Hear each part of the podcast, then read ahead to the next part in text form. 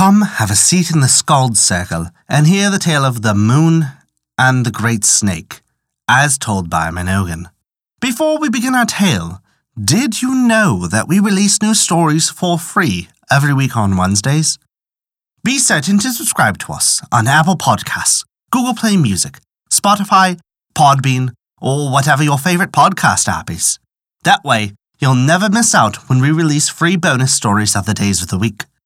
Never forget, visit theskaldscircle.com to stay up to date with all of our current happenings, and to also visit our story archive, sorted by origin and region. Now then, this begins a tale of the moon and the great snake. The rain had passed.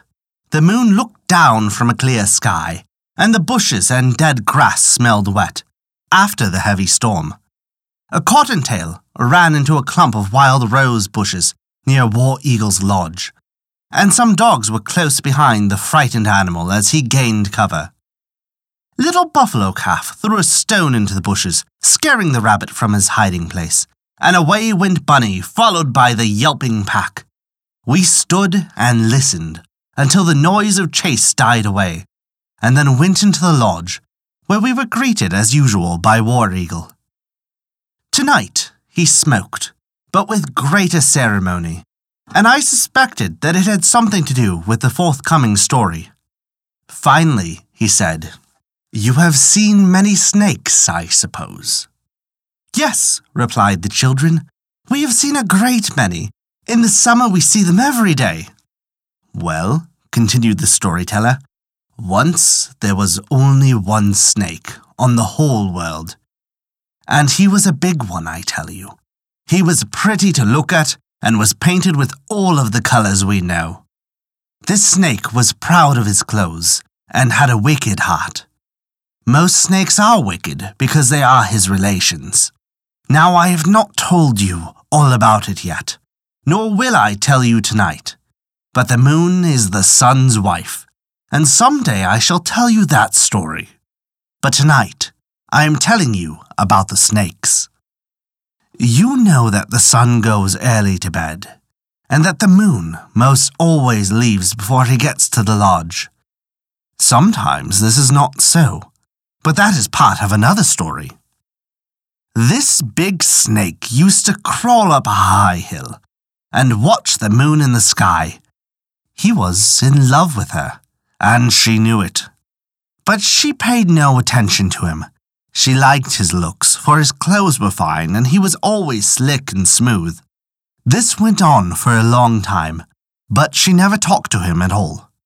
The snake thought maybe the hill wasn't high enough, so he found a higher one and watched the moon pass from the top.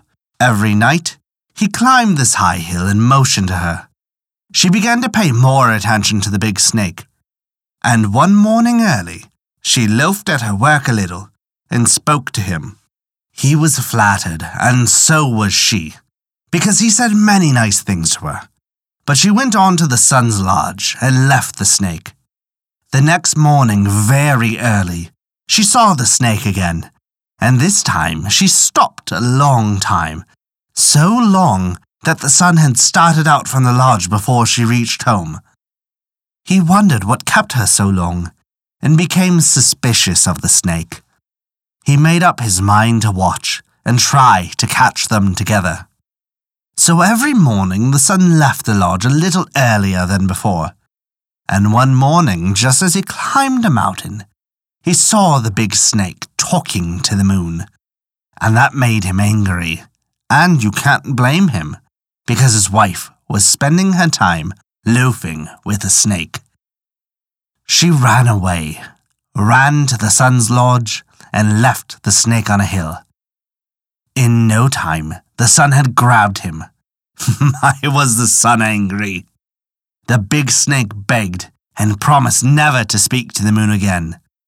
But the sun had him, and he smashed him into thousands of little pieces, all of different colors from the different parts of his painted body.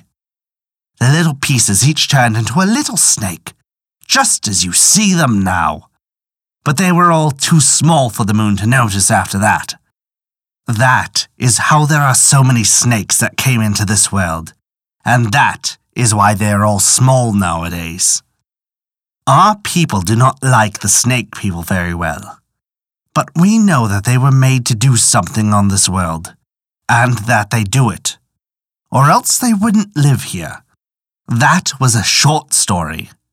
But tomorrow night, I will tell you why the deer people have no gall on their livers, and why the antelope people do not wear dew claws. For you should know that there are no other animals with cloven hooves that are like them in this. Now, I'm tired tonight, and I will ask that you go to your lodges, that I may sleep, for I am getting old. And that is the story of the moon and the great snake. Thank you for listening to our story. If you enjoyed it, please take a look at our Patreon page to learn how you can earn great rewards while also supporting us. We appreciate even the smallest of contributions, as they allow us to continue to release new stories every week for free on Wednesdays, and also provide bonus stories for your listening pleasure. Visit us at theskaldscircle.com to view our story archive sorted by origin and region, and to stay up to date with all of our developments. A special thank you to Kat for their support this month. It means the world to us. Once again, thank you for listening to our story.